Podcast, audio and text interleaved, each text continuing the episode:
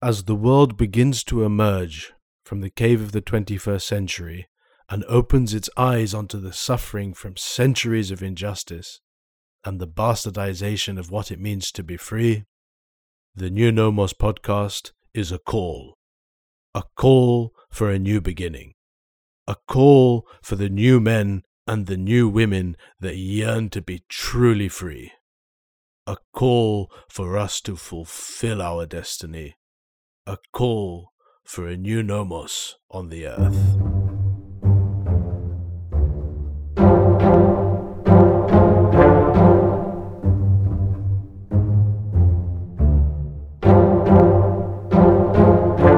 Welcome to the New Nomos podcast. I'm Abdallah Dutton, inviting you to join me on this journey of discovery, to define what the New Nomos is and what we need to get there. Hello and welcome back to the New Nomos podcast. This episode is with Kofi Ofosu, a self taught freelance character designer and visual storyteller from Ghana. He's been fascinated with comic books and cartoons since childhood, a love affair that eventually inspired his decision to become a working professional in the art industry. But it wasn't as easy as making that one decision.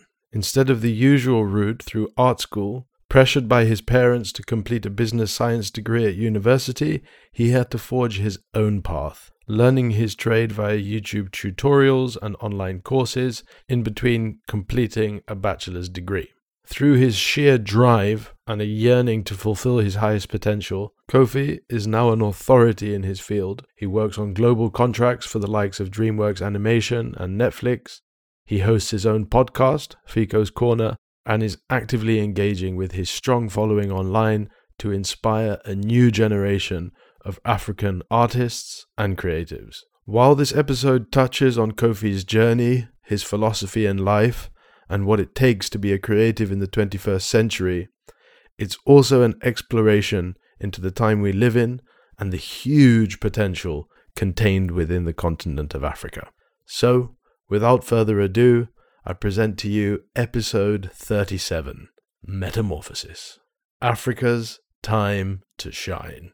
Africa is like prime real estate in terms of like opportunities and you know doing bringing new and fresh things fresh ideas to the system to give it a jolt and even create um, opportunities for the continent and you know there's so much room because like um, someone once put it this way that any problem is like an opportunity it's all about how you look at it. And Africa, as much as it's a very beautiful, diverse continent, we have a lot of problems. So that means we have a lot of opportunities to create yeah. businesses, to to just you know change the uh, the continent, change the lives of the people, and you know create a new world here. So I'm for me, I'm super excited um, for what the future holds for Africa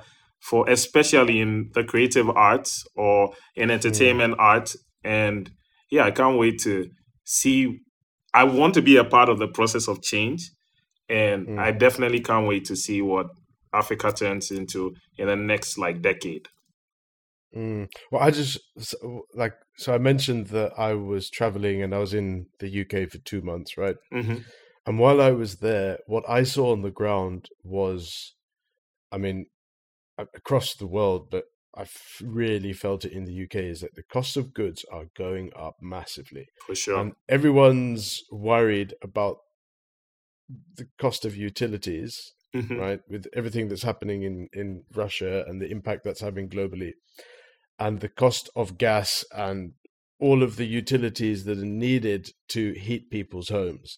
Now, as Europe goes into winter, like there's serious uh, struggles that the people are going to be facing over the next few months. And I don't see it getting any better. Mm-hmm. Now, at the same time, I come back to South Africa and I'm just thinking about my experience here. And here we have load shedding. we have, you know, so, and we even have an app to tell us when load shedding is. Sure. So we know between eight o'clock and 10 o'clock, that in the city of Cape Town there will be no electricity, and there's an app to tell us. It's it's fantastic. It's sure. like it's so hilarious. Um, but South Africans are resilient. Africans are resilient. We're used to the system not working. We're used to not not having electricity. We're used to not sure. having money. We're used to uh, you know crime being a, a, daily occurrence. But that builds strength of character, sure. resilience, and all of these things. And while Europe's kind of heading towards difficulty, where the populace rely on the state, when the state can't provide, the people are going to really struggle because sure. they're not used to it. For sure. So, and this is and this is the case across the world. So, mm-hmm. where are the most resil- Where are the most resilient people? And when I look, I'm like, yo, it's Africa's time to shine. Exactly. It's like we've got the psychological things, we've got the the actual ground of Africa, which is the last farming land of the world, mm-hmm. and yeah, man. Uh, as you said, there's there's so much opportunity, and it's really exciting. For sure, because like what you're touching on in terms of like in Africa, as I was saying, like there are so many problems. So we learn to be creative in spite of the lack that we face, right? Because mm. like I, I totally um, relate to the a power outages. Sometimes I'm working. There's a power. At least you guys are way better on that front because you have an app that tells you here you don't have any app. it's a joke down here. So they just take off the light. So if you are working for a client, you need to deliver stuff. It means now you you have to figure a way out to go to another part of town that has electricity so that you can get the work done. And yeah even that's just by the wayside. But I feel like as Africans, because we've learned how to manage through lack, it gives us a certain toughness and resilience that you would not necessarily find in some parts of the developed world because it's like certain things are always provided by the state. The systems mm. really do work. So, in comparatively, it makes people's lives more manageable as opposed mm. to here. So when people are struggling, they are really like struggling. Like, it's crazy. You go to like the outskirts of towns and you see like how how destitute people can be because of the mm. system not really working. But regardless of that, I feel like because of our ability to withstand like pressure and stay creative and stay and that's one thing in Ghana we one thing that we really have that I really appreciate is our humor that's one way we kind of it helps to manage the pressures of life and the problems that we mm. face in our country because I always keep telling my friends like I feel like some of the things that are happening here if it were to happen in some developed country like the people are not going to take the shit. They are going to riot and there'll be like so much problems that the government is going to face. But it's like, regardless of the problems he faced out here, it's like people make light of it. You people laugh over it, and it's a way that we, you know, navigate some of the the problems that we face. And I feel like so much creative talent, intelligent people like so much, so many gifted people down mm-hmm. here, right? And sometimes because the systems don't work, they stifle the creativity, the the talent, and it even leads sometimes to brain drain, where it's like a lot of our talented folks are moving out of the continent and they're excelling mm.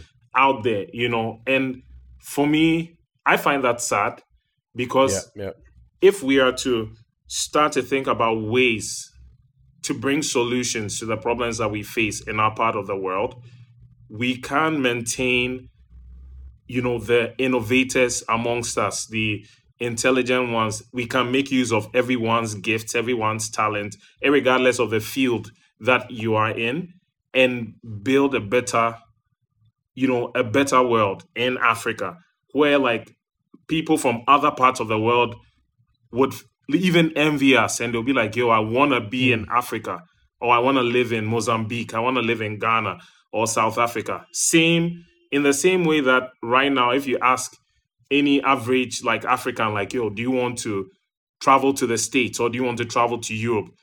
They, without thinking about it, they are like, yes, I, I want to go there because they see those places as a land of opportunity. But I feel like we have even greater opportunity here. And if we are able to set up systems and make things better for ourselves as Africans, things are really going to turn around and change. But that's my, you see, this is what I see. I'm like, I go to Europe and that's, I go to the UK and that's the country that I grew up in. Okay. Right. And, and I see it and I look at it and I'm like, this thing is finished. The people are, uh, but, and I'm not saying that as a, as a kind of, you know, there's a, there's a deep sadness in For that sure. as well because this, it's my country. Where it's where I grew grew up. up. But I, I walk around the streets and I look at the people and I look at the situation and I see what's happening on the ground. And I'm like, ooh, this is not looking very nice over the next 20, 30 years. For sure. Right?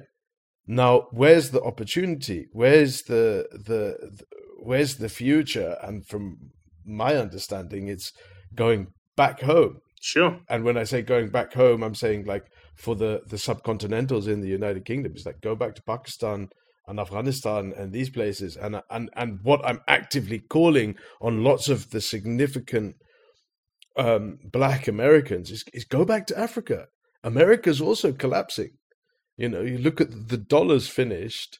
The political situation is dire. I mean, you you get. Re- I mean, what four or five years ago they had the choice between Trump and Hillary Clinton. hmm I mean, and then then it gets to between Trump and Biden, and it's like Biden is not president because he is great.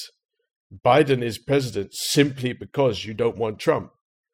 And so then you it's just getting worse and worse and worse. You look at the United Kingdom and you've got Boris Johnson, hmm then this non-entity of a woman right and now you've got this new guy in as well and it's just it's the political system's finished and up. in africa we we know how to handle lack of governance and a broken political system Sure. and this and like so there's opportunity no one relies on the government because we know that they're so obviously corrupt and so on the ground roots you can do things and you can and and and it's exciting Exactly. and yeah No. africa man yeah, exactly. Like there, there's so much that can be done, and definitely what you touched on, like even um, those in the diaspora who are out there, like you know, making a call out to them, like yo, there are creatives here, there are people here who are ready and willing to learn, to learn what they also have to offer to us, right?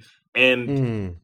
grow and get better and develop our industries, develop our knowledge base, you know, build something tangible down here. Because as you're saying, like, dude, it we can't we can't always look outward.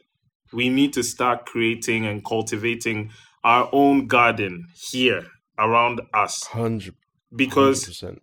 like my father would always say like okay you that want to go to the states or to europe they they sat down and they cultivated their surroundings for it to be comfortable or conducive for them and that's what you are mm. finding attractive.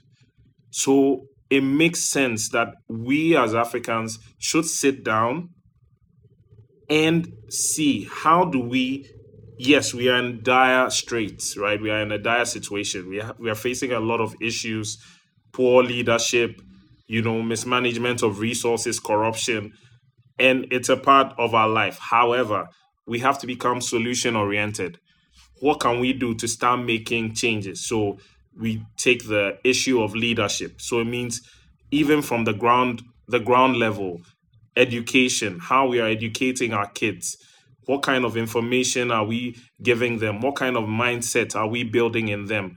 How are we transforming their thinking so that they are thinking outside of the box outside of the mm. societal norms that have been created so that they can become better leaders they can bring they can inject new life into the system and not keep repeating mm. the old pattern that hasn't been working all these years. Because Albert Einstein said that insanity is doing the same thing over and over again and expecting a different result. We've been doing yes. the same thing over and over yes. and over and over again. Now we have to make changes.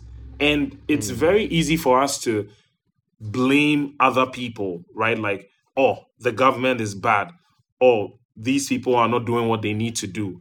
But I'm of the belief that if we are to change, change first starts with the man or woman you see in the mirror.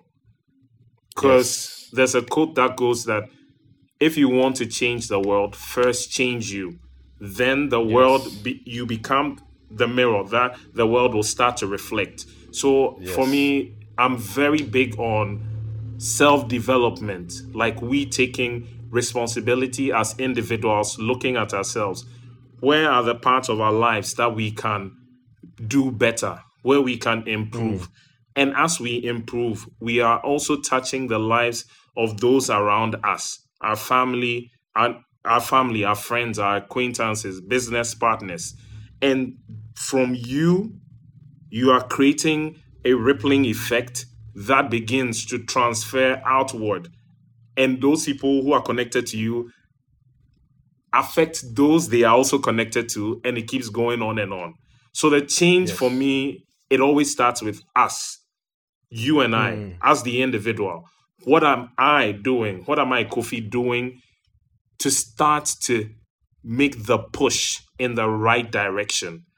And once we start to conscientize each other in that way and make ourselves realize like yo the responsibility lies on each individual.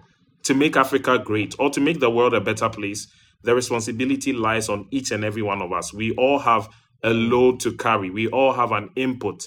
We all have something to do a part to play in this whole jigsaw or in this whole puzzle and mm. yeah i feel like that realization that will really help us to start to make incremental progress, which will start a chain reaction whereby in the next decade, Africa will be different and the world will be much better.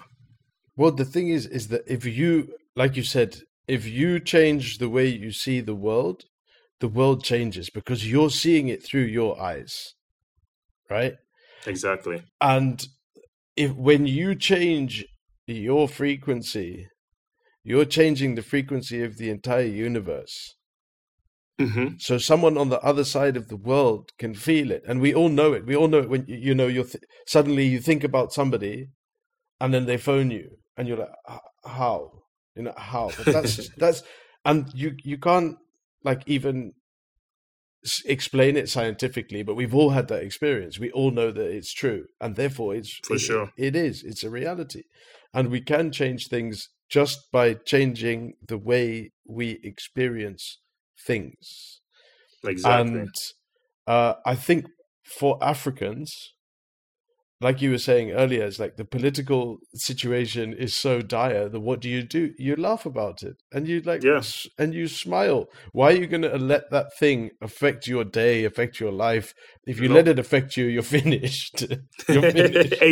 exactly. right. But if you just exactly. laugh about it, you keep your positivity, you keep your gratitude for what you do have, and you continue on in your on in your daily life, and, and things are beautiful. Pressing on.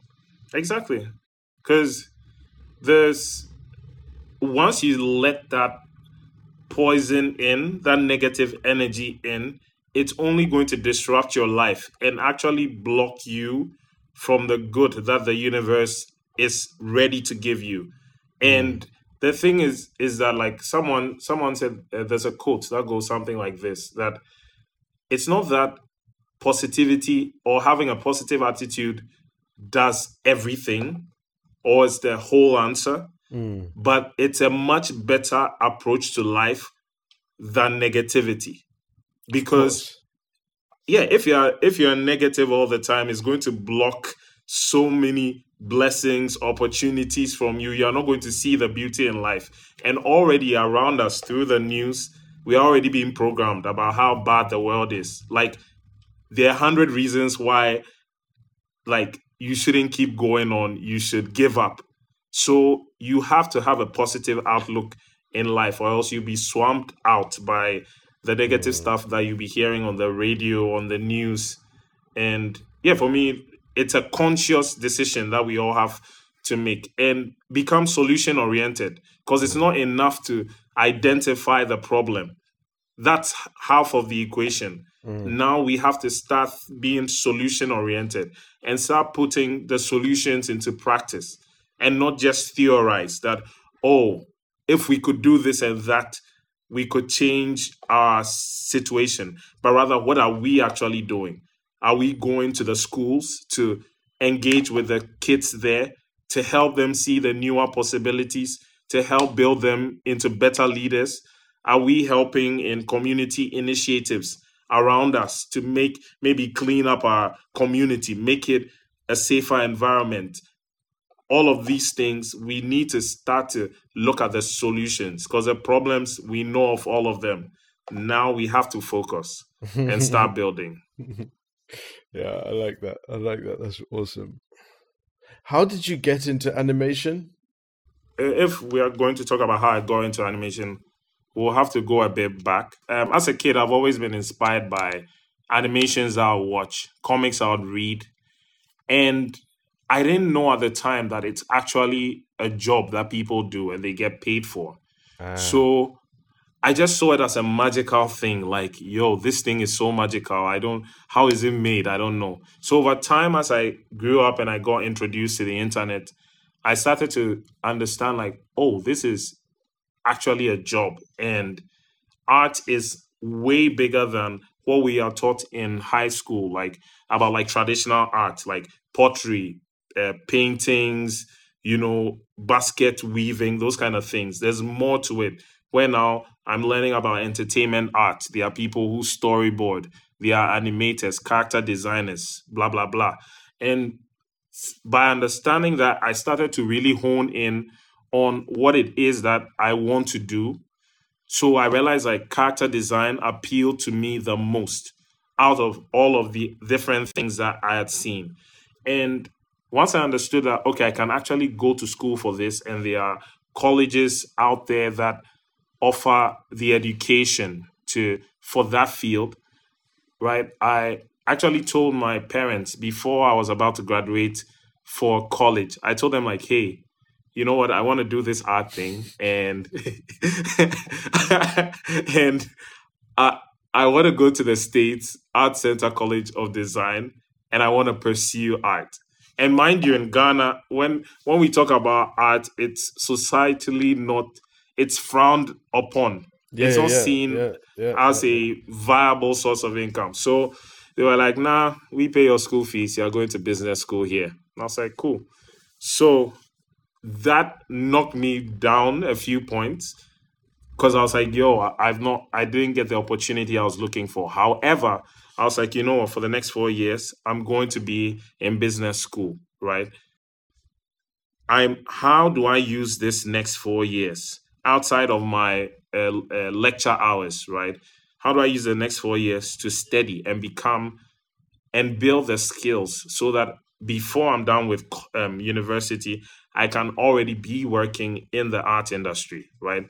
So I had already been using social media. I was um, already familiar with YouTube. I'd been watching a lot of tutorials there. So now I started to create a self study plan, right? Because I don't have any teachers around me. I, there are no like solid animation schools here in Ghana. Mm. So I use I looked at internet as my teacher. Like I'm going to seek out as much information as I can and build my own knowledge base.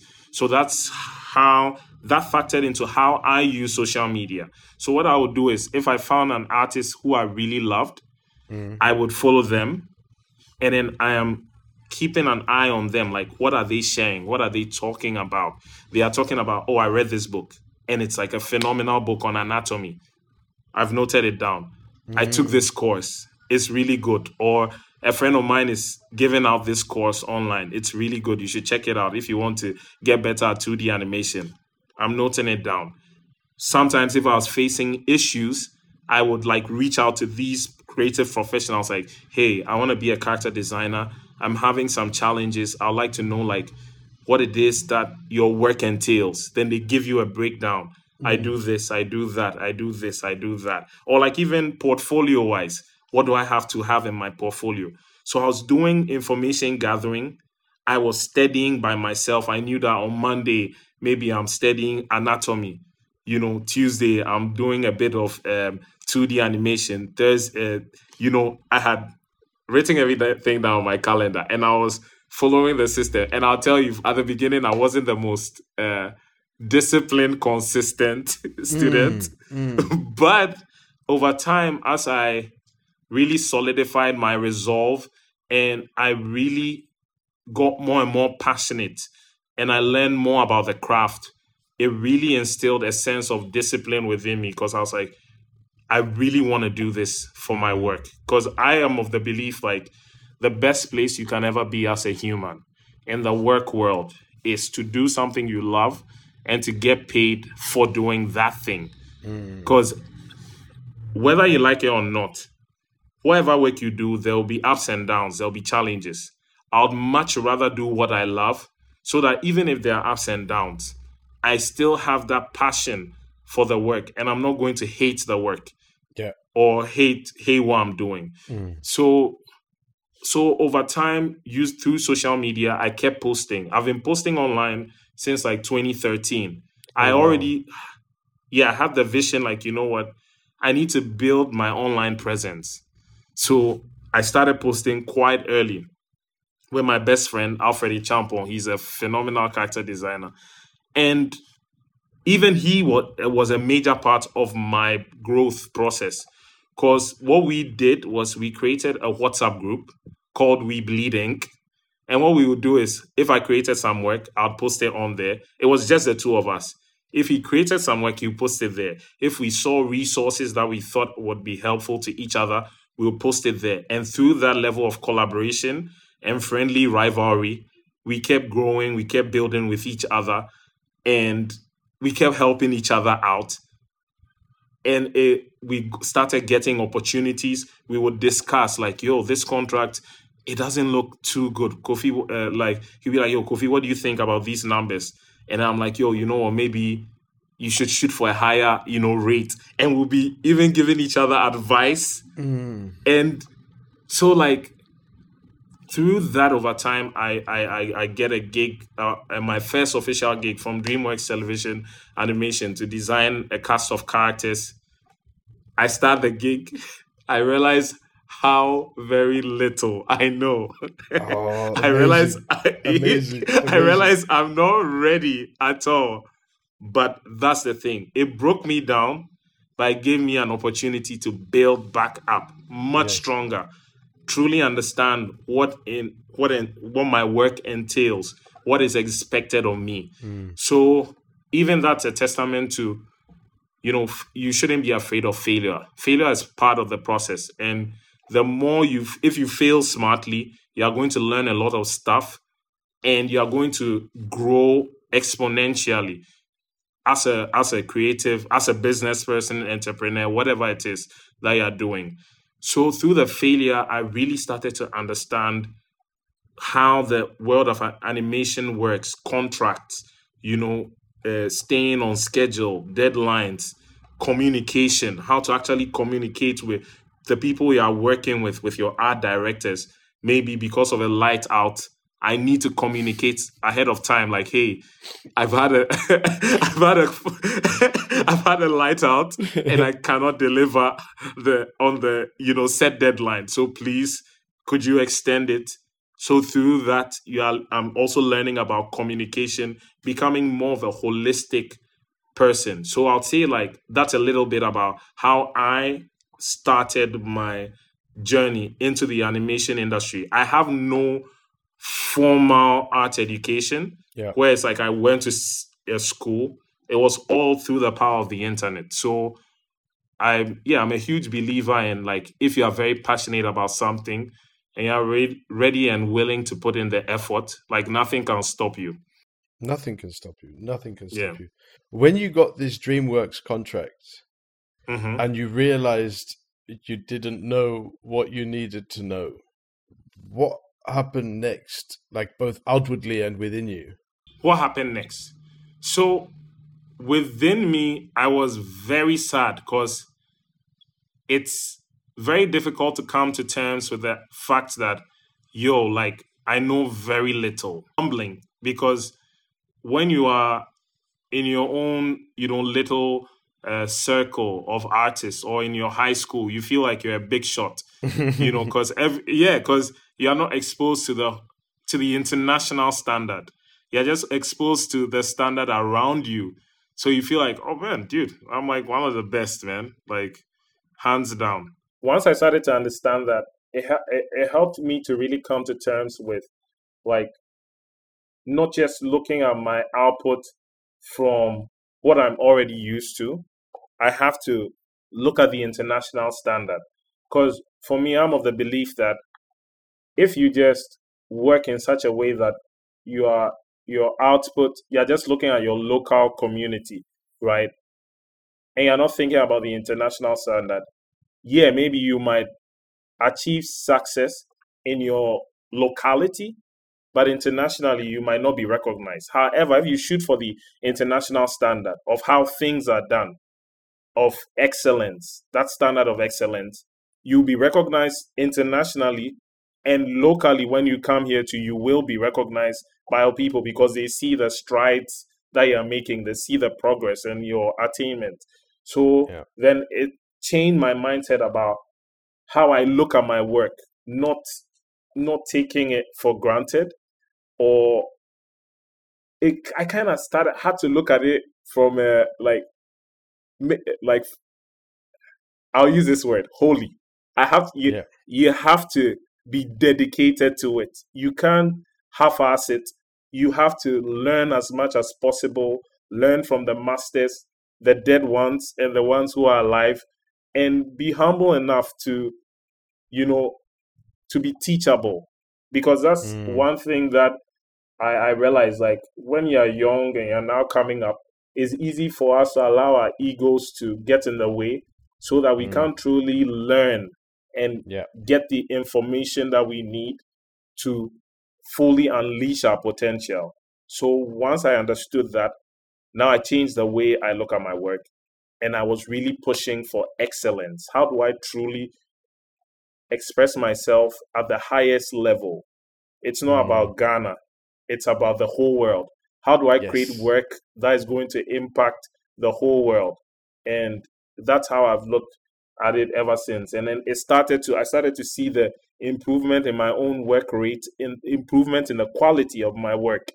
And others also began to notice. And like job offers started rolling in like, yo, Mm. we cause here's the thing. I every work opportunity I've gotten so far, I've never applied. And I'm not saying that to be cocky. I'm saying that because when I would apply, I wouldn't get the work. When I'd reach out and I'm like, hey, I, I want to work. Do you have anything for me? They're like, nah. But when I focused on the work and I'm like, you know what? I'm going to do the best work that I can and really focus on the craft. Along the way, then you see someone like, hey, I saw what you posted yesterday or last week. I really love it. Could you do that for us? So, Mm. yeah. awesome. Awesome. There is one thing that I have to ask you. Sure. What is character design? So, simply put, right, for any animated show, so because I'm a character designer for 2D animation, I'll speak at that level. However, character design applies to so many other areas outside of just 2D animation. But let's focus on 2D animation for now.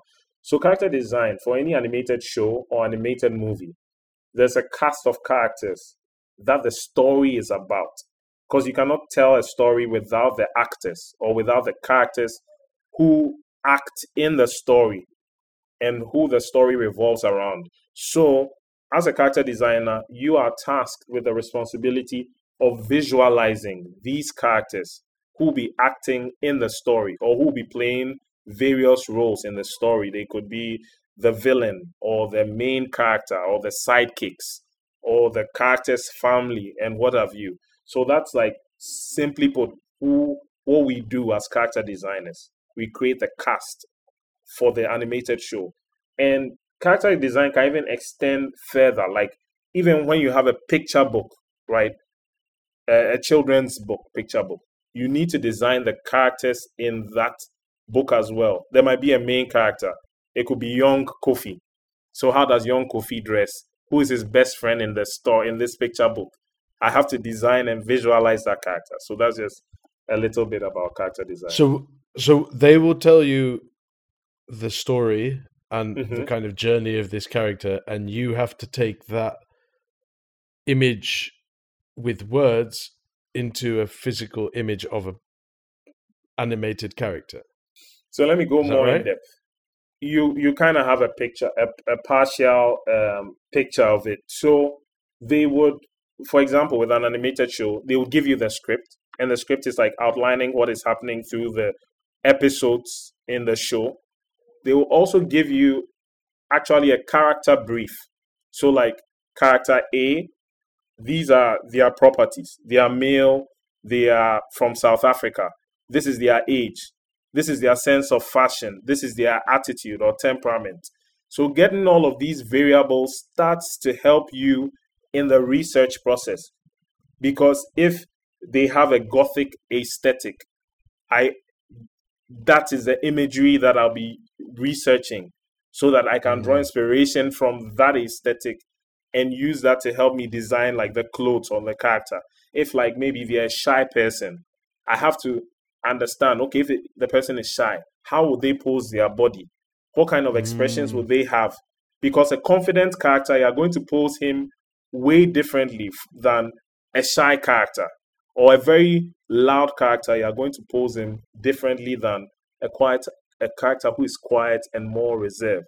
So all of these things your art director will give you or through through a dialogue you can also throw in ideas like oh i think we could do this with the character and if they so it's more of a collaborative process as well depending on the kind of team or project you are working on you know Does that not ruin your life? Do you not see everybody as a caricature? exactly that's the that's the thing so like if i'm like walking on the street i'm looking at like someone could be passing i'm like yo that's a good character design Right? and you and you meet and you meet someone who's like a real character, and you're gonna be like, oh yeah, you know, I want to. Aren't you like Uh-huh. constantly painting pictures in your head of who these people are? exactly brilliant.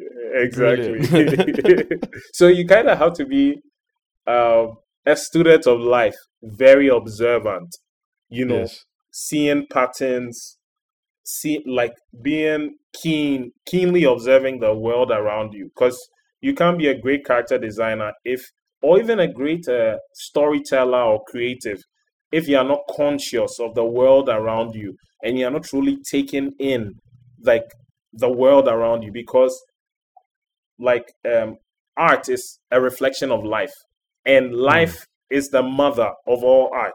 You cannot create in a vacuum we are all Mm. inspired by the world around us so you have to be an yeah a student of life in that way Mm. So on this topic of inspiration, what inspires you, and what where does that inspiration come from in you? what inspires me so i feel like life is like my greatest inspiration like in all its forms from Mm. human beings, people, like meeting different interesting people who have different stories and lives, their own struggles, hardships, how they overcame them. This inspires me. Even animals, you know, Mm. there are so many cool creatures out there, colors, shapes. Because as a kid, I always loved to watch National Geographic, uh, David Attenborough. And he'd be in the jungle and they'll be in the Yeah. ocean, and you're looking, and I'm like, yo, all of this is so cool and inspiring. Like, like I want to tell stories that captures all of these, all of these experiences, creatures, uh, all of these perspectives from people from different parts of the world. So I feel like for me, ultimately, like I'm truly inspired by by life. Like even it's not always it's not always like crazy futuristic stuff for me. Like you know, it can even be simple like something that happened to a friend, them telling me a story of something that happened to them, and I'll be like, "Yo, that's that's really interesting. That could be that could be turned into a novel, or it could be turned into a picture book or a comic or an, a short animation." And so, yeah, that's that's. So my are you? I mean, uh, uh, character design. Character design is obviously your kind of key um, expertise. What else are you doing in that field? Because I mean, you've mentioned stories and you've mentioned storyboarding and storytelling, etc. Are you also doing that actively? So I'm learning the other part of the uh, the other segments or department of animation because like and I don't even limit myself to animation, but let's for now let's say animation because like ultimately I want to be an art director. And when I say be an art director, not necessarily an art director in some studio. I want to art direct my own projects, create my own Mm. comics, animated shows. So I need to understand the various arms of the animation industry so that if I'm working with a storyboarder, I I I know what it takes or what goes into it. If I'm working with an environment artist or what have you, or even the writer, I kind of have some a level of knowledge and I can coordinate the team and bring my Mm. vision or a project to life. So Mm. for me, I don't limit myself or box myself in to the idea of like I am just a character designer. I there's a at a time I put on my bio on on my various social media that I'm a visual storyteller. That is what I see myself as. I tell stories through visuals. So ultimately, those visuals could be music videos, it could be animated movies, it could be even movies, live action movies, or it could be comics. So that's what I am shooting for. Like, You said at one point you defined yourself as that. so So what You see- what are you defining yourself as now? So you see, here's the thing. I I have to you first have to establish uh, the main thing, then you grow out from there. Because if you are too scattered, right, and you don't have focus, you are always going to be floating around. So I what I did was I came back to focusing on, you know what, let's let's kill this character design thing. Let's put it to bed and establish your name in that area. So that in the background i'm still learning about all of these other things that will make me a visual storyteller. I feel like i'm not there yet in i need to give myself some time to grow and develop. But at the end of the day right now i i feel like i am a visual storyteller. But i don't want to confuse those who might be um, ready to employ me now. So I, I leave it there once I've built to a certain level, I'm going to go back to what I originally have always been, which is a visual storyteller.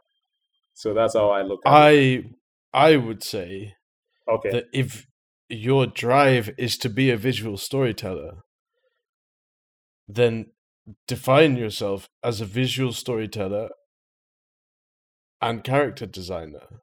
Okay. And don't limit it to anything because the possibilities are endless. I so am you can exactly. you can be whatever you want to be.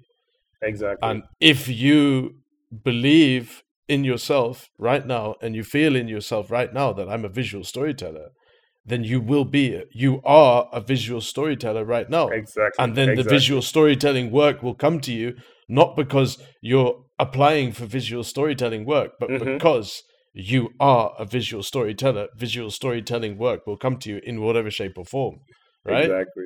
Because it's about the it's about the frequency that we're on exactly. Yeah. and we, mean, and then and then we pull it towards ourselves. Yeah, I mean, as you're saying this, it just reminded me. I was watching a snippet of your interview with um, the creator of In Shadow, and you're talking about exactly. You're talking about how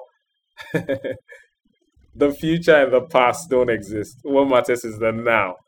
So Yeah. you need to focus. If I want to be a visual storyteller, if I see myself there in the future, I have to be it now for it to manifest in the future that I'm imagining. So like it kind of brings that point home. Like But you don't have see, to this is wait. yeah. On this point, it's interesting because it's it's not that you're manifesting it in the future. This is this is the thing that I kind of like. Um, you know, uh, there's a lot of you know there's so much content out there saying you know like manifest this manifest that you can manifest whatever you want law of attraction blah blah blah Mhm. but the thing the thing is deep down we want something to happen we want to be rich or we want to have the big house or we want the wonderful partner or whatever it is in order to feel something within ourselves so if we want that thing it's because deep down we believe that we lack something and we Mm. think that that thing will will fulfill our lack but because we are yearning for it from a place of lack we're actually pushing it away That's now true. if you get if you are able to see what is the feeling that i want to feel and you feel that feeling now then you don't need that other thing to feel the feeling you want to feel exactly. and because you already feel it you bring it towards you That's true. so it's like this kind of uh I don't, it's, It's it's, a- a, it's a it's a it's a kind of very subtle place to be, but it is that thing that change your now. Changing your now changes your past and it changes your future. Your future. Exactly. You know, and you No, can that- do it, and there are techniques, and it's it's it's. I don't want to say it's not difficult. It's not easy. It's not difficult. It just is. It, it is, yeah. like what you're saying, it reminded me of um I think I was listening to a podcast or something like that, and the guy was talking about um the idea of authenticity or even being unique. The idea of they were talking about art style, so uh, being unique, and he was like, art style is something that the more you chase it, the more it runs away from you. But Mm. when you actually stop chasing it and you accept who you are and you are yourself, your style will naturally show to the world because you're expressing who you are. And we are already individually unique. So once you are yourself, then your that touch of your fingerprint or your DNA is on everything you make and create. And people can tell that this was made by Abdallah or this was made by Kofi. Yeah, and it can't not be unique because how can any human not be unique? We're all unique, Exactly. Exactly. you know. You know, in Shadow, right? In the Mhm. middle of it, there's this series of clips which goes from like these magnificent um African warriors, and it goes through these series of um pictures, and then it's like you've got the hip hop artists Yeah. and the girls twerking in bikinis.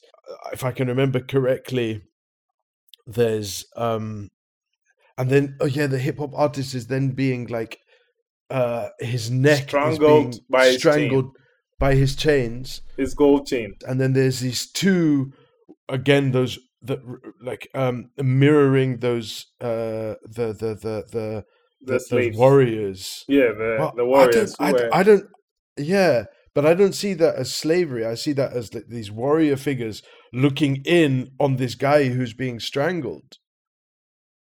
And then Exactly. it it continues, and you see the man and the child, the man and the woman and the children in this in Mhm. the urban environment. Then the man disappears, and you're Mhm. left with this like this woman and two children in jail in this kind of urban setting and. I fe- I felt that was a really magnificent depiction of the states of black popular culture in the. United States.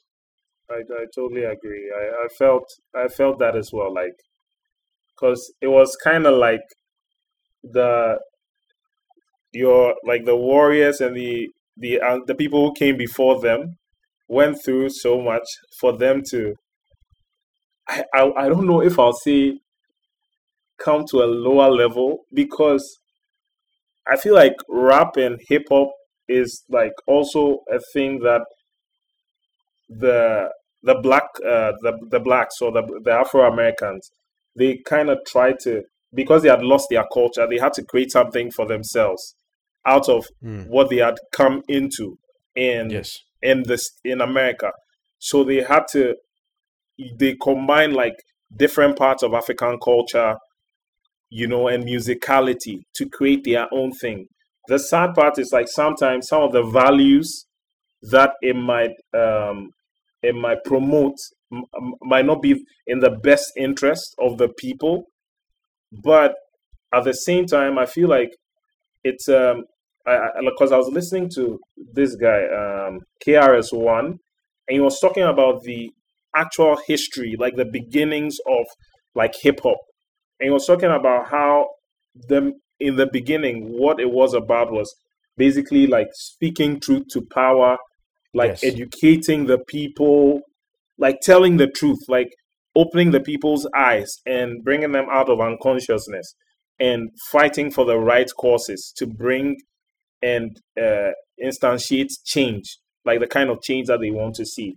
So, yeah, it was that. That was like an interesting conversation that he was having. I was like, man, like hip hop is like so many things, and But again, again Mhm. it comes back to this thing, this the point at which the hip hop artist becomes a superstar. Because as Mhm. soon as they become a superstar, they're now no longer an artist from the perspective of the producers and the record labels. They're now a product.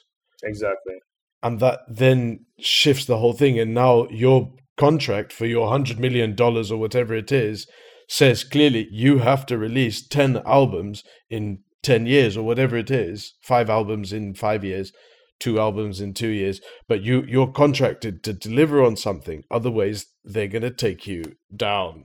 Hmm right? So now you are forced into producing these things and i feel that that's one of the aspects of this the, you know the 27 year old club or whatever they call it of these young artists that end up committing suicide because they're creating art and you and whether it's like amy winehouse hmm or you know these kind of like Kurt Cobain and these th- these figures that is it's almost it's like at the point at which they find themselves being used it's almost too late and I think eh, that's eh, also eh. something that's I think it's also very relevant with Justin Bieber right now. I mean mm-hmm. like and all of his kind of physical deterioration all of these things it's I mean you're it's right, a product. You're it's right, because because like um what you're talking about right it even ties into I mean i won't delve deep into it but like the whole issue with what kanye was complaining about although he was going about it in a way that i don't fully agree with but yeah um, like I've watched videos where uh, Prince, uh, the popular musician Prince, Yeah.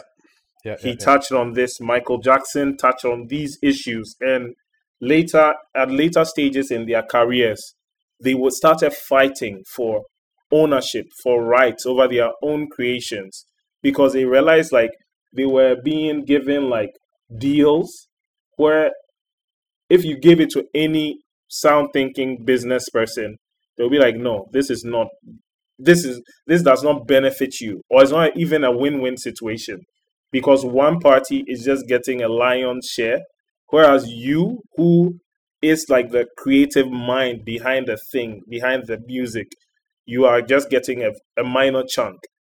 And so, like, it, and even right now, I feel like there's a new breed of artists uh, speaking to the music industry because, like, I see um, musicians like uh, Tobe Nwigwe, um, La Russell, Russ. Um, these are some examples. These are artists who have gone entirely independent. Yes. They are creating their own stuff. They own all of their masters.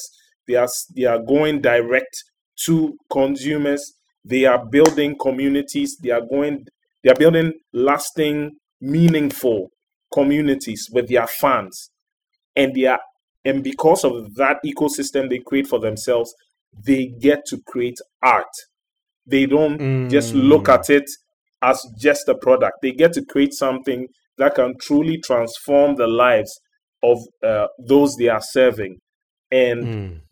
and I, and it, moves it from it just being that corporate, you know, um, uh, uh, point of view where it's only just about the numbers, make us more numbers, sell more stuff, but it goes beyond that. Where now these these new type of artists, they are truly building like a a human connection with their Mm. fans, and Yeah. I feel like that's that's the next step forward. Like if we really if as creatives, right? And for me, I'm very big on like freedom, owning my own stuff as a creative. I feel Yeah. like as creatives, we truly have to, or even as Africans at large, we truly have to own our own stuff, own our own stories that we tell, even understand stuff like um, licensing, rights, the the the legalities of like selling rights and intellectual property. All of these Mm. things are ways by which we can truly secure our futures or the, the future of our creative industry. Because Yeah. if if we just if we just um, if we don't f- figure out how to own our own stuff and Yeah. tell our own stories, other other people will just come in and tell our stories for us and make the money off of our own stories. And yes, we'll be happy that our stories are being told, but we are not going to benefit from the telling Mm. of our own stories. And that will still leave us at a disadvantage because at the end of the day, if you don't own anything or you are not creating revenue, then you are also going to be in a dire situation because you also need the money to fund the creativity. You can't just do the creativity alone. On the subject of superstars as commodities, I just have to put in here how much respect I have for Dave Chappelle, who, at the height of his career, he saw what was happening and he said, "Okay, take your money. I'm not interested. I'm done." And he left, and he left it all. And I'm like, respect, respect. I mean that in this time as well. I mean that takes serious courage, serious courage. And then the other thing on the on what you're mentioning now about artists like needing cash and needing well needing money and having to sell their work and benefiting from their work and stuff. I just want to touch on the idea of patronage because I think in a way I mean I know from like from the you know 3 400 years ago you would have wealthy individuals that that patronized artists and now whether Yeah. that's in like the Mughal Empire where there was architects and painters and singers and you you name it all forms of artist I mean very much so I mean any culture that had real art there was someone obviously Funding it. funding it. And it's almost like I wanted to just ask your thoughts on patronage today and how could we I'm just thinking now just from the conversation in a mu- with young artists in Africa who maybe don't have access to the bigger fish hmm how could one facilitate patronage for youngsters that have potential and drive? Exactly. That's that's a good question because right now I feel like online there are so many um I'll say like technologies that allow for uh, patronage. And I I'm of the opinion like the key thing is really building your brand, creating awareness to what you make, and then also focusing on the quality of your craft because it's not just enough to have a lot of people being aware of you. You also have to offer something of value so that they feel like the exchange is I wouldn't necessarily say it's a it's a it's an exchange of value basically. Mm. So they feel that the money I'm giving it's it, it's it makes sense for the value I'm receiving from you. It could be the, the music that you created or the comic project or whatever, painting, what have you. So like stuff like you have stuff like Patreon, which allows your fans to pay you like an amount every month. And so that allows them to help fund you and keep you going so that even if you are not necessarily always having access to the big fish all the time, you have these uh, dedicated group of fans or people who are part of your community who help to support you in that way. And you definitely have to give back to them. I've seen like people like um, Loish, uh, she's a phenomenal uh, uh, artist from uh, the Netherlands. She also has a Patreon. So what she does is she gives tutorials. She she she um, shows behind the scenes, you know, and stuff to her patrons, and that's some of the value they gain from supporting her. And then also another thing is like Kickstarter, where if you have like a proof of concept for a project that you want to realize or bring into fruition, you you know you put together um, you know a kind of like a presentation or like a video to kind of show like this is the idea I have.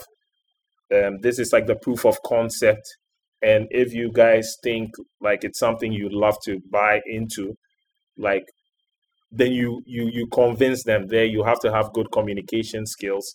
And the thing you are offering should be of value to the people who will be interested. And then through that you can secure funding to help you bring the project together uh, in that way. And I, those are like some of the few ways. I, I even on like stuff like youtube twitter there are ways of even tapping into that as well right because like on for, uh, for twitter they have this feature called like the super follow where people who follow who do that it's kind of like they are subscribing to you so they pay a monthly stipend to you because they value what you share on there or even on youtube as well they do have this uh, tier where you, people can actually beyond subscription like the regular subscribe they can actually yeah.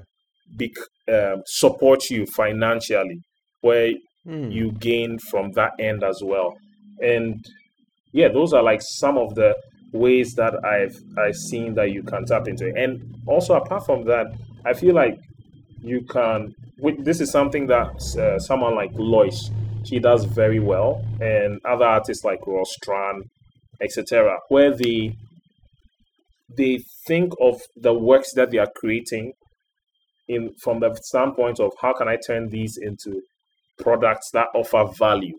So Loish, some of her paintings, she put it out there as prints, so people can buy prints of uh, her artworks, right? And then mm. also even merchandising. There are sites like um, I've forgotten the name of the site, but basically she put her artwork there, and her artwork are printed on like mugs, pillows, uh, you know, as stickers, etc. So people who really right. love her work in that way can also buy into her stuff in that way as well. So I'd say hmm. like those are some of the ways that young artists can think about it. Think like a business or an entrepreneur. Yeah, yeah, yeah, yeah, yeah. Well, I just want to say that I think Patreon is criminal. Mm-hmm. I think it's Why? absolutely criminal because Why? they are they are abusing people who need patronage. I made a Patreon account for the podcast at a point, mm-hmm. right, just to just to experiment with it and see what was what. and the amount, the fees that they take, and the exchange rates, and this, that, and the other. I just thought this is this is absolutely criminal. People, because the the platform itself is benefiting obviously from every single transaction, and they take huge fees, and you're Exactly. you're just you're they are profiting of other people's generosity, and I think it's criminal. hmm No, I totally, I totally, I totally understand where, where you're and it's the- from. and it's the same thing where you've got uh, an artist who's creating the work and somebody who wants to support them, and then there's this middleman that's just stealing money, as far as I'm Mhm. concerned, and then pretending it's a, oh yeah, we need to run our website. It's like no, you don't. But anyway, let me not get onto uh, let me not get onto my uh, my my contentions with Patreon. But then so then on an on the so there's one aspect which is the money aspect um and then the other side is i mean i think you almost you touched on it a lot which my thing was on the on the on the on the side of mentorship so someone that wants to get better at whatever their artistic field is um how they can find mentorship but i think you did touch on it earlier with how in your journey yourself and really going out there and if you want to learn there's endless information out there all the skills are out there you can find it on youtube you can contact people etc etc right? Exactly. hmm. And do you like- know any who like you know something actually now that i mention it uh and maybe i just like literally put this out to the world Mhm. and whoever whoever's listening to this.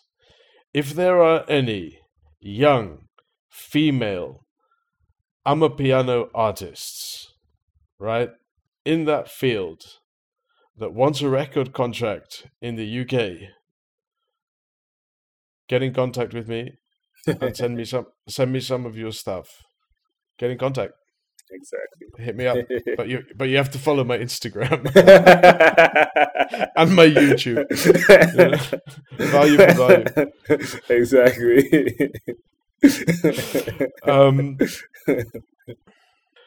you've mentioned it in your journey in the in the um, interview I did with Lubomir. He also touched on it, and it's this thing that the youngster, the young artist that wants to pursue that career, the parental conditioning sees it as like this is a this is not a profession. This is not sustainable, right? exactly. And I think in the African context, at least from my experience of the kind of cultural um, atmosphere, is like this idea of having to study something that will give you a good job and the importance of that and breaking out of that i think for a lot of youngsters is very difficult because Mm. like you said your parents are paying for your tuition your parents are, are, are you know kind of your guides almost now what advice do you give to youngsters who are in that situation So to the youngsters I'll start. I'll start here. If with, um, with with regards to the sometimes the conflicts that can come because of the societal programming, right, from your parents, like they'll be like, "Nah, we don't agree with this. We don't think you should do this." Your parents. This is something I had to understand for myself. Your parents don't hate you. They are come yeah, yes. I thought my parents didn't like me. They don't hate you.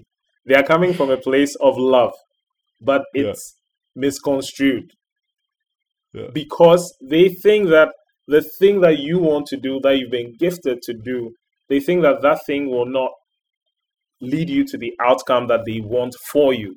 The outcome that Mm. any good parent wants for their kid is for their kid to be self sufficient and have work that they do that can put food on their table, keep a roof over their head, and help them take care of themselves and their future Yeah. family. That is what every parent, good parent, wants for their kids. So that is the reasoning that they come at it with. So Yeah. once you understand how they are coming at the issue, that they care about you, but and also they don't understand the thing. They might not understand the thing that you have been destined, the path that you've been destined to tread, because probably that wasn't what they were brought up on. So it's Mm. new to them. So that brings in play the idea of communication. You have the vision, you know about the industry, you, you are learning stuff about it, you are becoming more resolute in your decisions. Communicate with them, help them understand. This is what Mm. I want to do, this is what it entails. These are people who are doing it. This is an artist who is working in the field. You can even show them like this is what they, they you they, you can stand to make like in a year. This is an email from an artist I reached out to, and he looked at my work, looked at my portfolio. He gave me very positive feedback. He says I have the talent. I just need to do this and that. So it's communicating because like Yeah. in Africa uh, or in my setting, let me speak for my setting, my part of Africa. What people, the only thing people think about when it comes to like art is like they're just thinking about oh like Tom and Jerry or like the comic you'd see in the local newspaper or like the pottery work that you see by the roadside. Yeah. So they don't see it from the angle of entertainment art. There are people creating animated shows for Netflix. There are people creating comics for webtoons and they are getting paid. Even uh, there are comic concepts that get turned into movie franchises that make billions of dollars. I'm talking about Yeah. Marvel Comics. Yeah. yeah so so there's so much potential in the creative art once you start to communicate with your parents and they start to see like okay my kid is very serious about this they are spending the time they are putting in the effort they are working on projects oh i see they are even getting job opportunities oh wow i watched this animated show. I saw the credits. My kid's name is in there. You know they are seeing that you are putting in the effort you are getting results. They will relent. They'll be like you know what? I think you've got this covered. You know what you're about. So you you yourself as a kid or as a young one you have to be serious about it. Because because of where we come from we don't necessarily have a thriving art uh, entertainment art industry.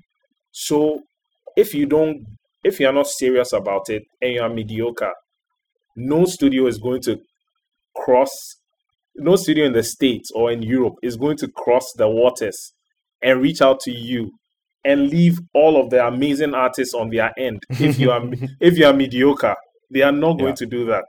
So you have to be even on the level of the top talent or even above that's the only way you're going to get attention. So that's why seriousness is required. And then also the other thing is that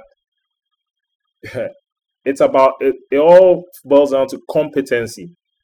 You have to be competent at what you do.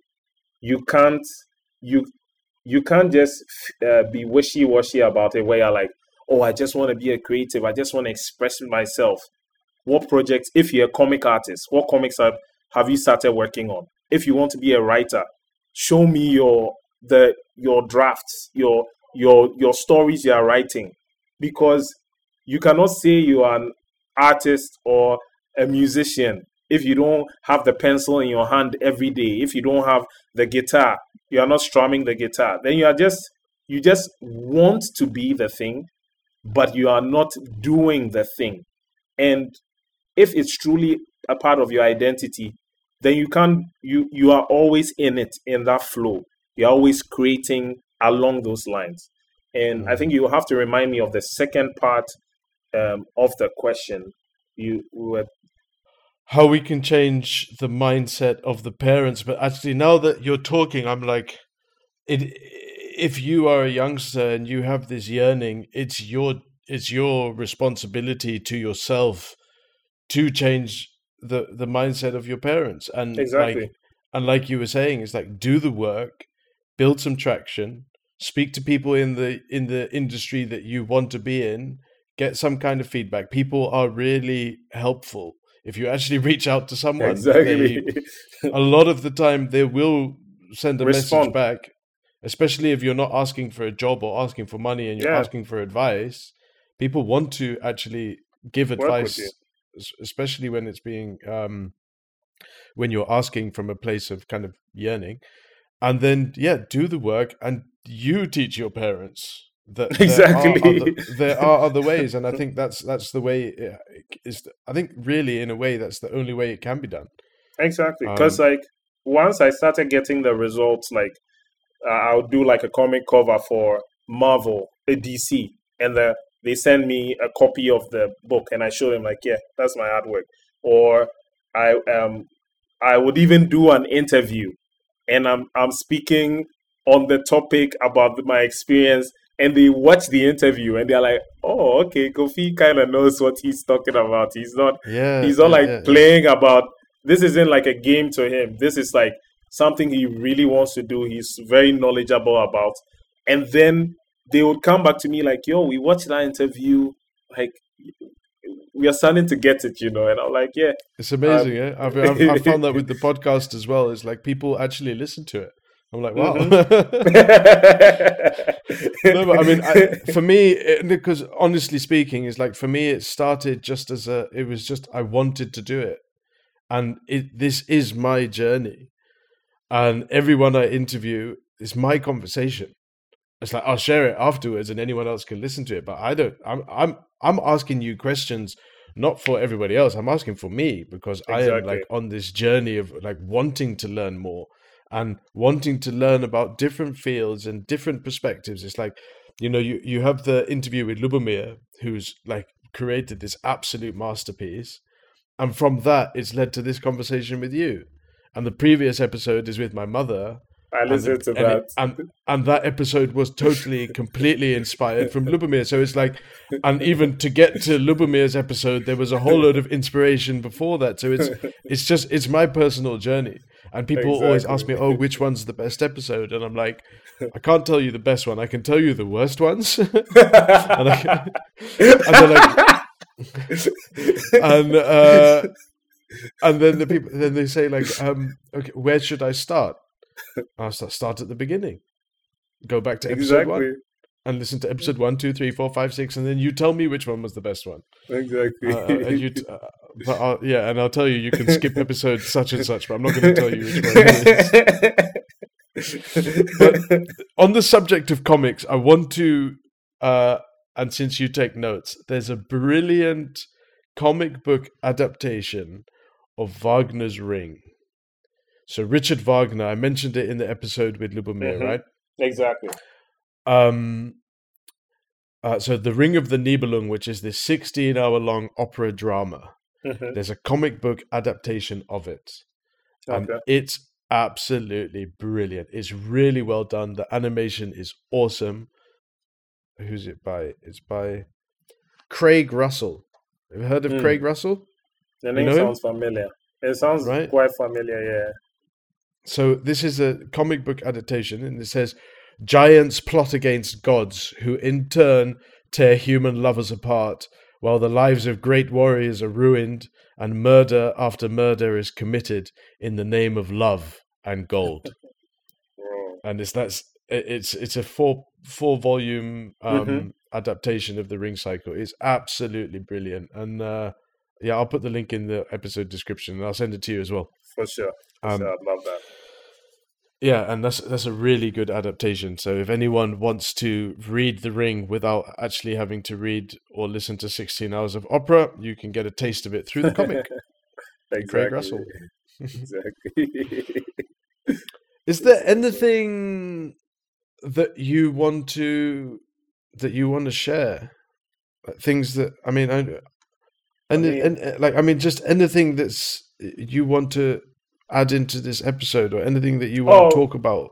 For sure. Like, um, I, I was touching upon our, our previous conversation yesterday about, for me, I feel like one thing that in my industry we don't really talk about or touch upon. I mean, I think there's things are changing towards that is, but which is very important to your success as a creative is uh, the issue of mindset.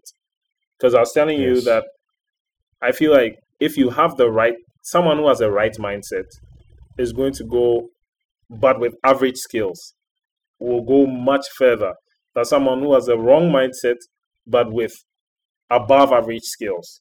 Because Yeah. everything that we experience, everything that we make, we create, right? It all comes out of the mind. So if your mind is not set right, it's not tuned right, right? You don't have a right relationship with the world around you, a right relationship with the concept of gratitude, a right hmm. relationship with hard work, etc., failure. You will face challenges, and that's what is going to stop you from fully realizing your potential as a human, as a creative, as an individual. So that's one thing I, I, I always like to touch upon that as creators, we need to delve deeper into that, you know, apart from mindset, even just general, in general, self development, developing all the pillars of our lives, right? Because I, I have like about five to seven pillars, which is spiritual, spirituality, uh, your finances, your physicality, taking care of your body, um, relationships. How do you relate to your family, with your friends, acquaintances, business partners, etc. And then even um, education. Education does not stop at the when you are done with school or when you are done with university. I'm of the belief education is a lifelong journey, which only ends when you take your last breath. So, Yes. taking care of all of these pillars, right? I feel it makes you a more whole, a, a much whole, a much more wholer person who is able to take on all of the vicissitudes of life because you are well rounded, you are more balanced.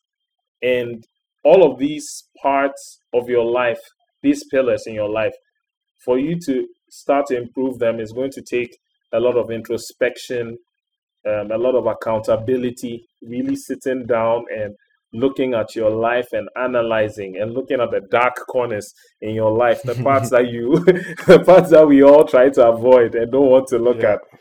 And yeah, that's that's that's one because once you really develop yourself, you develop your mind, you develop your mindset, and you touch on all of these areas of your life and you grow them together. I feel like you have a much more fulfilling experience in life, irregardless of who you are. How did you do that?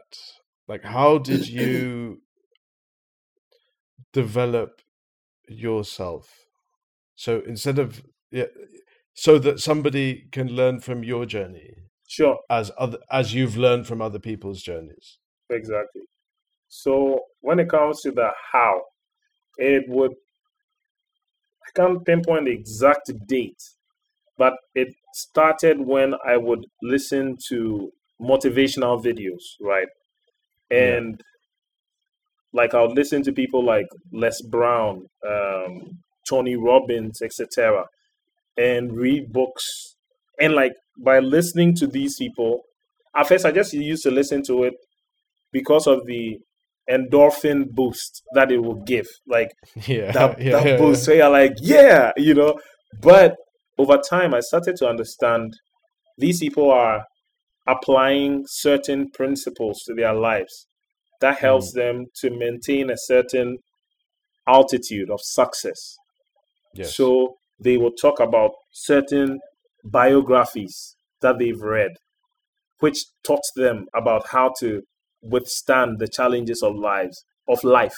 They will talk about certain books that they read that help them to learn maybe about finances, maybe about uh, uh, physical health, maybe about Mhm. negotiation, about business, what have you. So as I'm listening to, uh, even though it began with, oh, I need an endorphin boost, I want to feel Yeah. good about myself, I started to understand these are all teachers reiterating certain principles and laws in life that if you apply as an individual, it will help you.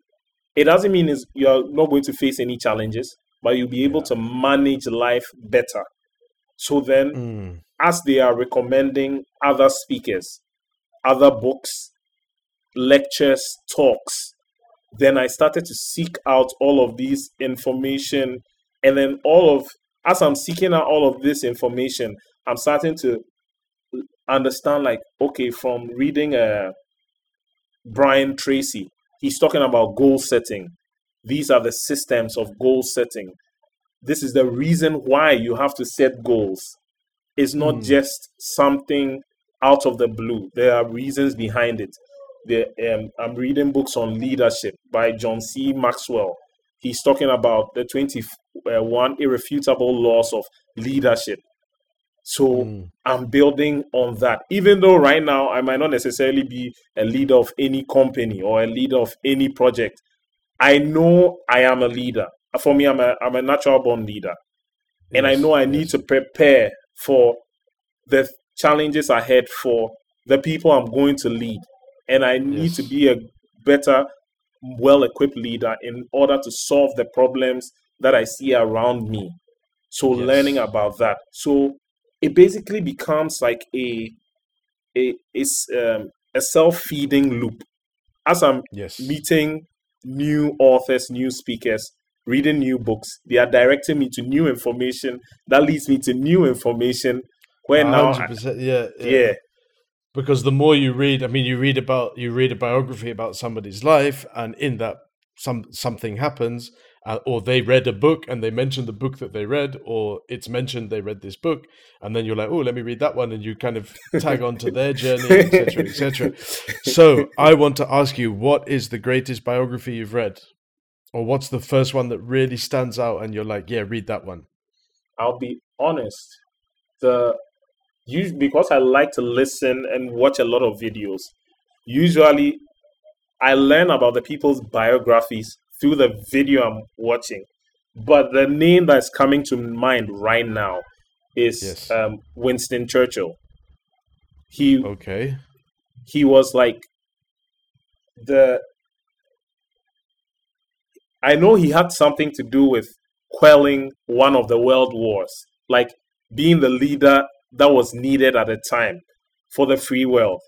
And had he not been there, the um, the I think the Nazis they would have basically taken over the whole of Europe, and the world we live in might probably not be the same. It would be a different kind of world we we live in. So like even um, him, um, what's the name? Um, the democracy we enjoy right now. He's a part of that. But it's not even necessarily about the democracy per se, but like just reading and understanding like the amount of pressure this person is under and yet being able to have the the fortitude the presence of mind to be able to make decisions the like decisions that help to keep his people alive help to create the outcomes that he wanted. And that's the thing. Like for me, I don't. I'm not necessarily. Um, uh, I, I generally try and when I'm listening to about people's biographies, I'm listening to the parts of their life, what they did when they faced like difficult situations, and through that, I can also glean um, like lessons that I can apply to my life when I face difficult situations because we all know how to act when everything is going well. You just be happy, you're always mm-hmm. elated because everything is going well. However, very few people know how to handle challenges when everything doesn't go well, when everything is going wrong. And so that is one key thing that I always pick up on. And another thing is like just picking up on values. Like um, I was listening to uh, the um, a story Les Brown was talking about uh, John Booker T. Washington. He and he was um, he was a black guy who at the time that was when like slavery and all of that and it's not necessarily slavery but like uh, you are not allowed to as a black person you are not allowed to go to white schools blah blah blah and he wanted to create a, an institution of higher education for black people so basically a university and in the story, they were t- he was talking about how he was walking down the road in a neighborhood. A lady calls him, like, "Hey, you," and it's like, uh, yes, ma'am. Hold that. What would you like for me to do uh, for you? And she's like, I'd like you to cut the wood in my backyard. And he was like, cool, why not? And then he goes to the backyard, chops up the wood, and the lady is like, and when he's done, he's like, she's like, how much do I owe you? This was a white lady, and he was like, nothing. Um, thank you for the uh, pleasure of serving, right? Because he was, his value is to serve people. That is his value. So he leaves, and the ladies, the the lady of the house, her one of her serv- uh, uh, waiters comes and she's like, "Do you know who that is? That's John Booker T. Washington. He's a highly educated black man." And then she calls for him, call, sends for him to come back, and she donates millions of dollars to his cause. Oh. And he's able to build uh, the Booker T. Washington College or University, which is still standing today. So yes. even that is a principle of like Kofi in life you have to be a giver you the ultimate thing is service to mankind that was a quote in my um that um the the the high school i went to the lady who owned the school that was a quote auntie emma that was a quote in her office service to mankind that is why we are all here to serve each other Amazing. and once you understand Amazing. some of these principles you are you are guided by higher principles where it's not just about money or it's not just about the fame. For me, it's about how do we all help each other to attain our goals, to have a better life together. It's not about me cheating you and having a bigger share. It's about us all collaborating and helping each other and growing together. So, like, these are some of the things I pick from all of these biographies and stories I hear and I also try and embody in my own life as well, so that I'm a, I'm a better human. Well, I have to touch on something political now because you mentioned it, and you said the democracy that we all enjoy, and democracy, the modern liberal democracy, as as we are aware of throughout the world, wherever you are, has failed. It, it, it's it's a system that doesn't work, and it's tied to banking capitalism, right? And this is the conversation that I was having with Dave Chappelle in London, mm-hmm. um, with Yasin Bey and Talib Kweli on their podcast, and it's that we don't know. I mean, I say we. I'm saying like the general population are unaware that this the concept of money is a modern creation. So this piece of paper that they tell us is worth uh, 100 US dollars or 500 South African rand or 50 pounds or whatever, it's a modern creation. Exactly. But it is the thing that is causing all of the suffering in our time. And the the thing is, is the money does not exist. It's not real. It's a fantasy that because everyone in the world believes it, it gives it power. Now, at the point at which you give that piece of paper, which is not even a piece of paper anymore, now it's just a blip on the internet, right? That just moves around, numbers moving around from here to there, and somebody has more numbers in their bank account, therefore can seemingly be more powerful, etc., etc. It it doesn't exist. And when you look at monetary policy, you realize that this thing is is it's a modern phenomenon, and the rise of banking capitalism is with the First and Second World Wars. So while they were mowing down a generation of people, saying that it was for the you know freedom and this that and the other, is not the case they were mowing down those people because it was good for the bankers because mm. the same the same banks that were funding the Germans were funding the British and the Americans. and I, I spent seven, eight years of my life in the arms industry, moving around Africa, selling armored vehicles and equipment, you name it. And you you see it. It's this is big, big money. And when they talk about the military industrial complex, it's not it's no joke. It's this is real. Exactly. And I mean, when you go back a little bit further and you look at the colonial conquest, who was funding the ships? To build a ship is no like in the 1600s was not cheap. Exactly. Who was funding it? And it's the same people that were funding the the British East India Company, I was fu- as was funding the Dutch East India Company, and all of this colonial expansion was being funded by these banking families. And when you look at the Federal Reserve Bank, it's privately owned. When you look at the Reserve Bank of South Africa, it's privately owned, and that and it's these reserve banks. I, am I'm, I'm sure it's the same case in Ghana, but it's the reserve banks that set monetary policy. So when the interest rate goes up, that's a decision that's been made by a private group of people, and then the the economy is in a state, and the politicians are bickering in in the um in Parliament, just having a fight about nothing because the money is disappearing. Exactly. And my thing is, is there's the only people that can paint, literally paint the, a better future are the artists and the ones that are tapping into their deep selves and into the infinite reality to paint a better future for sure. And find those solutions because those that are in positions of power, they are products of the system, and mm-hmm. and they won't change it. They why would you change it if you're if you're benefiting from it? Exactly. Because the psychology of it is that as long as I'm winning, it's okay. I mean, you're we're mm-hmm. talking about sharing and collaborating and doing things with other people, and the musicians that are their own record producers and can uh, have ownership of all of their works, etc., etc., and are able to serve the people that they are serving. Exactly.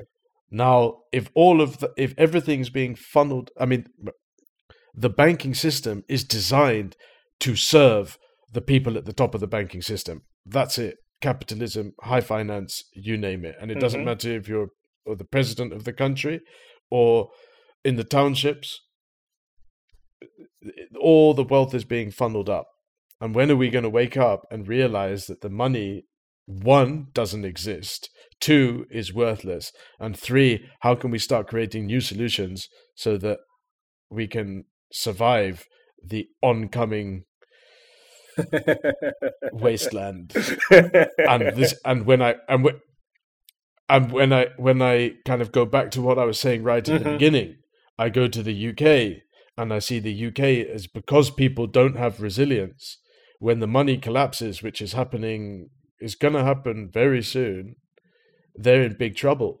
Exactly. And now in Africa, you know, I did a lot of work in Zimbabwe, and you see their money disappeared, but they have resilience. The Zimbabweans have resilience, it's and funny. so they managed to they managed to hustle it out through having no currency, and they exactly. survived. It, it's funny how you mention even currency because like right now in Ghana, our currency is like one of the most worst performing currencies in Africa. Right now, it you need 13 units of our currency or higher to gain a dollar. That's how bad it is. Yeah. So, like, and like even the what you're talking about about like the whole system. For me, what I always say is like if you really look into it, you realize the whole the whole world is just a chess game being played by a few powerful people, and they are just moving pieces around, and they control a lot of power and stuff. However, at the end of the day, what I believe is the power still remains in the hands of the people if we work together. Because the only thing that makes a king powerful is because the people choose to cede power to that king and give yes. him or her that power. But if the people yes. are like, no, we don't want to be ruled. We we we want to we give you the power. We are taking it back. We want change, true change, true last, true and lasting change. Then the people they will realize, and even it was something in uh, I think Lubomir's uh, uh, video where it was like the people have more power than the um than the people like we are more than them. So if we come together and we work together, there's nothing they can do against us. This is my position. My position is that the greatest of the world's natural resources is man and woman. Exactly. So everyone can trade their commodities and whatever. The best, the greatest of the natural resources is man and woman. And economics 101 is the study of supply and demand, And demand. in a finite system, right? Mhm. In, a, in a finite environment, because there's Exactly. only so much in the world. Now, my question to you what Mhm. natural resource today is in extreme demand and very little supply?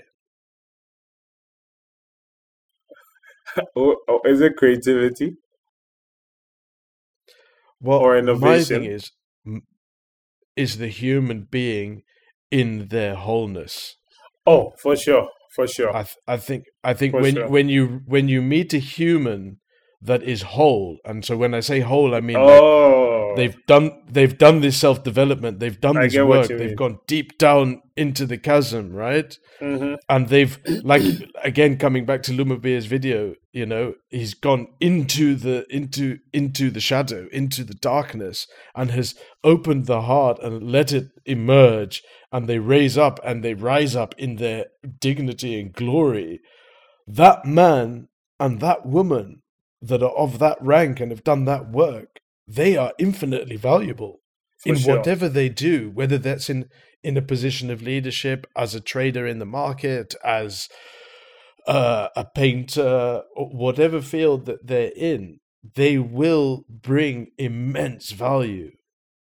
And the demand for that is huge in this world where people are struggling and crying out for for for guidance. for sure. And on that note, you were asking me about this book, The Ten Symphonies of Gorka Koenig.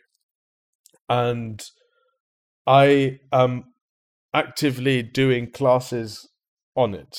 Hmm. I do a four part reading of it, and it goes through the polit- politics of the 21st century, the monetary uh, of the 20th century, monetary policy, the First and Second World War, uh, what was actually happening under the surface. How do we then unlock man and woman and join in collaboration to become these beacons of light that can guide people into this into a better future? and touching on Western classical music, touching on European culture, the colonial adventure, all of these different aspects. It's it's all contained in this amazing argument, Hmm. and it's a fictional biography. Uh, it's it's absolutely magnificent. I love the book. I teach the book, and I want to invite you onto the course. Sure. And I want to invite anyone who's listening onto the course. I don't charge for it. You will find out why I don't charge for it at the end of it. um, it's a four part course Mhm. and it's like one hour, one hour, one hour. We'll separate it over four weeks and you go through the book.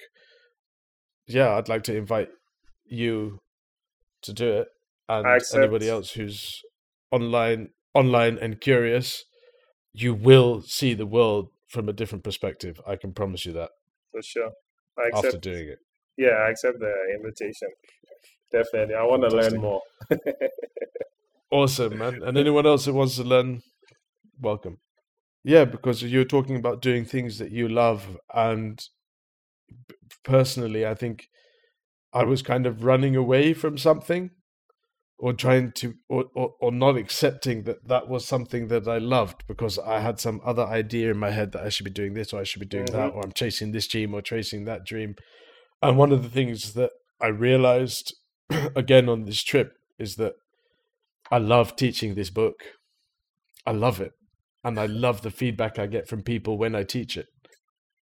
What you were talking about, like we, when I was younger, I realized like I'd hear people talking about, you know, being conscious. A lot of people, like ninety percent of the world, is asleep, and like uh, zombies, and like I didn't get it then because I was like, yo, these are all regular people. Like I can interact with them. We share stories. You know, I meet them when I go to town, etc.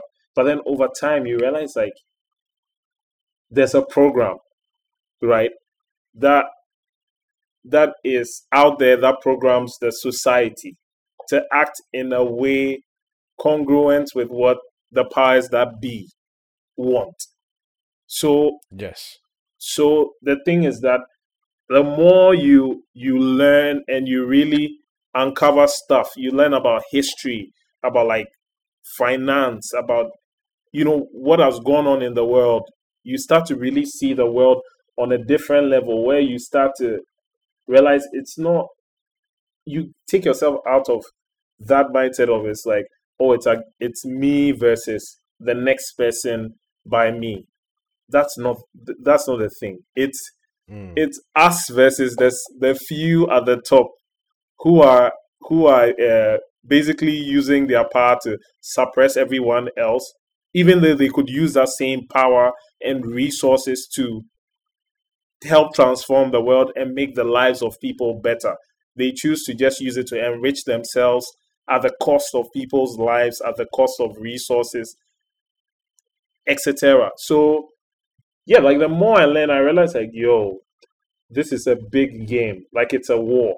It's a serious war, and it's being fought on so many fronts and at so many different levels, from the educational system to the finance system so, at so many levels, even at resources, natural resources, business. So if we don't sit up and become conscious and truly start to work on ourselves to become the people that the world needs to help it grow and get out of this cocoon, then we'll still we are yes. going to stay in this state and keep suffering.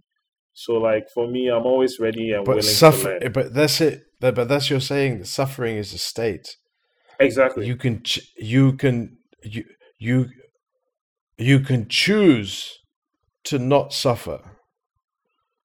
And and and and don't get me wrong. Like there are things that are horrific. We lose people in our lives, you know, and one goes through grief uh, there are times when we have absolutely nothing. We don't have money to put food on the table. There are times that uh, the children are sick and you're worried about them, and there's, but you don't have to suffer. Exactly. It doesn't. You can still, and if you can maintain uh, an element of gratitude and yep. positivity, yep. even through the hardest of difficulties, mm-hmm. which we see in Africa mm-hmm. with the resilience of the people. We do see it on a daily basis. Oh, I mean, yeah. you look at some of the you look at some of the aunties 60 70 80 years old you know and they've they've lived through the most difficult things you like difficulties we can't even imagine hmm. in our time mm-hmm. and they have these wonderful smiles on their faces and exactly. they're just teaching and cooking and serving exactly. and, and, and, and, being beautiful you know exactly and we we and and you know th- they can teach us something and we can mm-hmm. learn from that example and that is something that comes from a much deeper space and we need to tap into that space exactly and and and and, and start awakening that and exactly. being that because like what you're touching on i started to uh truly understanding when i was listening to sadhguru he's an indian uh yeah he's an indian teacher um and mm. he was talking about all of human experience it occurs within right so, how you experience the world, it all comes out of how how your mind is set, how you are set inwardly. So, two people can be in the same situation, or two people could be living on earth. To one, it feels like heaven. To the other, it feels like hell. But they are all on the same earth. So yes. it's all, he was relating it to the inner engineering, working within when you get certain levels of understanding, you start to realize like you don't always have to fret over everything. You don't always have to yeah. um, go to every argument you are invited to. You don't always have to react to everything. You don't have to be triggered by everything you see on the news or on Twitter Yeah. or on social media. You learn how Mm. to keep your peace. You learn how to navigate, um, have even perspective, and Mm. understand how you are truly blessed, regardless of how other people around you are saying, like, "Oh man, things are so hard. Life is so bad. I can't stand it." But it's like for me, I'm living in Africa, and I'm like, "Yo, bro, I'm so blessed. I'm I'm not, I might not be living in the UK or in the States where they have so many resources, but I feel blessed. My family, Yeah. the family I have, even having the opportunity to do the work that I do, loving it and getting paid for it, that's a huge blessing. And even the blessing of life. If you are sitting right now, you can stand on your feet. You're experiencing the sunlight hitting your skin. You can eat, you can taste the food. You are you're, you're truly blessed. So like, yeah, I, I totally agree with what you're saying. Because even there was a book I was reading. It's called Anti-Fragility or Anti-Fragile. Yes. And he was talking. Yes, yes, yes. he was talking about the concept of, you know, it doesn't mean sometimes people might misconstrue it and see it like, oh, you you are like a robot. You don't have any feelings. You don't know how to access your feelings. You are just suppressing everything that's happening to you. Not necessarily true. You can be fully in touch with your feelings and also and experience it fully and not let it rule you all the time. Because they are like people who, if you say a certain word, is going to trigger them because they are controlled entirely by their emotions. If you put Yeah. on like like a MAGA hat, they'll be they'll be pissed off. If you put on like you know a symbol, a certain symbol, that will trigger them, and they're like, "Oh man, I hate you," or so on and so forth. And it's like you, as a human being, you have to get to a point where you can maintain your peace, or else you, if people know what buttons to press to get a certain reaction out of you, then they already have control over you. So they know that I, Mm. if I want to get to Kofi and I want him to act in this way, show him this image, show him, put out this word, and you have him. Yeah. But if if if you keep your own peace and you have a certain level of understanding, you know that truly you are in control, and you don't have to react to everything, and you can ride Yeah. the wave And and you can release all control. exactly, and still be at peace, not and still be at you, then peace. you, because then you you realize you're in complete control, so you can release all control, and control. then you realize, and then you reali realize you have no control. exactly, exactly. It's interesting because people you you can choose whether you want this life to be heaven or hell, exactly. and you can choose whether you want to live in a nightmare or or in a dream. Yeah, and honestly, I've lived in the nightmare. I've lived in Oh, hell too. where yeah, where I was depressed, where everything would trigger me, where I was always in fear of everything I read in the news, and I felt like nothing I I do like really matters on the grander scale. But then Yeah. over time, as I understood the power of humanity, the the power of our minds, like Mm, how much change we can make even from an individual a, a single individual how much change you can like create. Like it's crazy. You start to realize like yo like i'm so powerful. I we are so powerful we don't know it. And once you start to really take back your power and understand how much is how how much is embodied in you because you are connected to the source the ultimate source. And you can allow the Exactly. ultimate source to work through you. Where that's where you relinquish control and allow the allow source to work through you. And so once you start to understand that you realize like man like nothing is beyond me there's no issue that i cannot surmount yes it might be painful yes it might bring you grief but you still have the strength to to survive and to go through so much because like i was reading this book by Viktor Frankl uh, Man Search for Meaning. And he was talking about what they had to go through at the internment camps uh, during the Holocaust. And it was just crazy. Like the torture they had to go through, and yet they still had their human dignity. They still, you know, they they still held like they still held their head their head up high. They they didn't bow down to the to the to the oppression, and within them they were they were giants within their soul. They were giants, even though everything was taken away from them. So like reading that, it just helps me to understand like yo, the human soul is powerful. Nothing can crush the human soul unless the person allows himself or herself to be crushed. If the person is ready to resist to the end, there's nothing you can do to crush a human soul. That's the thing. There's unless the person allows it, you allow your soul to be crushed. Exactly. Only you can. Only you can can create that. Exactly. Only you can accept that. Exactly. But if you do the flip opposite, and it's like you said, and it's the, that poem that I mentioned at the beginning, the first line is As markets emerge on our African soil, who will be fed from our laborers' toil?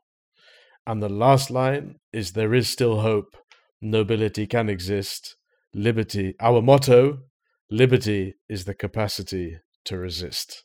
Exactly.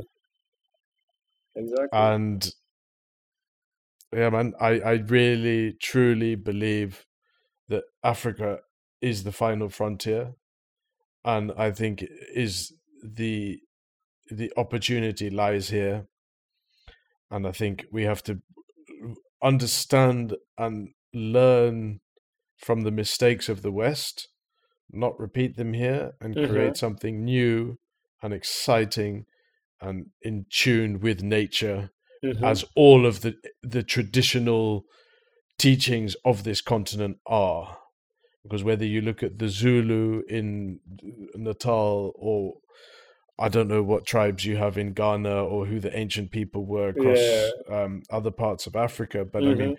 all of the the, the the the culture and the root knowledges and understandings of nature, they're all there. It's all there Exactly. and it's a matter of t- going back to the, the, the identity and bringing back the diaspora that have gone out elsewhere and have made a success of themselves come back home and for those that haven't made the success out there come back home make a success in africa the opportunity is there Numerous. because there are a lot of problems here as well. you know, exactly the problems Exactly. Equal how opportunity. exciting. Yeah, very exciting. you know it's exciting i mean like i mean if you look at the state of america i mean the ghettos there are worse than in africa i'm sorry I, I, it's it's it's just it's a reality hmm and i've seen it i mean you go i mean you go places and you're like this is people here I mean, I mean even in parts of london and i'm like bloody hell this is worse than like the worst places in zimbabwe you know when i'm Mhm. there and i'm like i'm like you know people walking around the streets in zimbabwe with a smile on their face you know and in the UK, like, what what is going on? What is going on? And I'm like, what is stop? What is stopping you from just taking your dole from the government, getting a flight to Zimbabwe, and just set up shop there? Do something true. there. You'll have a much better. You have a much better time. You'll be able to breathe because the air's much cleaner. hmm And if you need some food, take a handful of seeds, throw it on the ground, and six months later, you've got food. hmm So true. the earth is so, So fertile, so fertile. But let's see, let's see. I I I I, I find Africa exciting, and I and I'm calling on people to to to to come and experience it, even if you just come out for a couple of weeks, just see it, because in seeing it, something will open in your mind, you know. hmm And it's vast. If you like desert, go to the desert. If you like ocean, go somewhere on the coast. if you like tropical, go to the tropical parts of Africa. If you, if you speak Arabic, go to the north. If you if you want to climb up a mountain, go some. You know, it's it's a massive continent. it's a huge you continent. know? So The people are the best. Yeah. Warm, welcoming, very nice. You know, you can be walking on the street and like ask someone for help.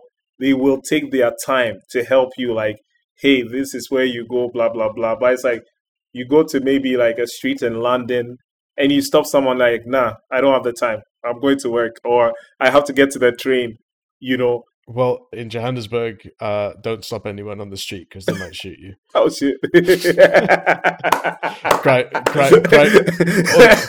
Oh, hi, can you can you give me directions here? Yes, but it's going to cost you a watch and your wallet. oh my god, that's funny. But um, but the people are friendly. oh, for are sure. friendly. How's the crime in Ghana? Is it a safe country? Yeah, that's a very highly safe country. Very safe. I mean, the, Yeah, there's no country without any crime at all.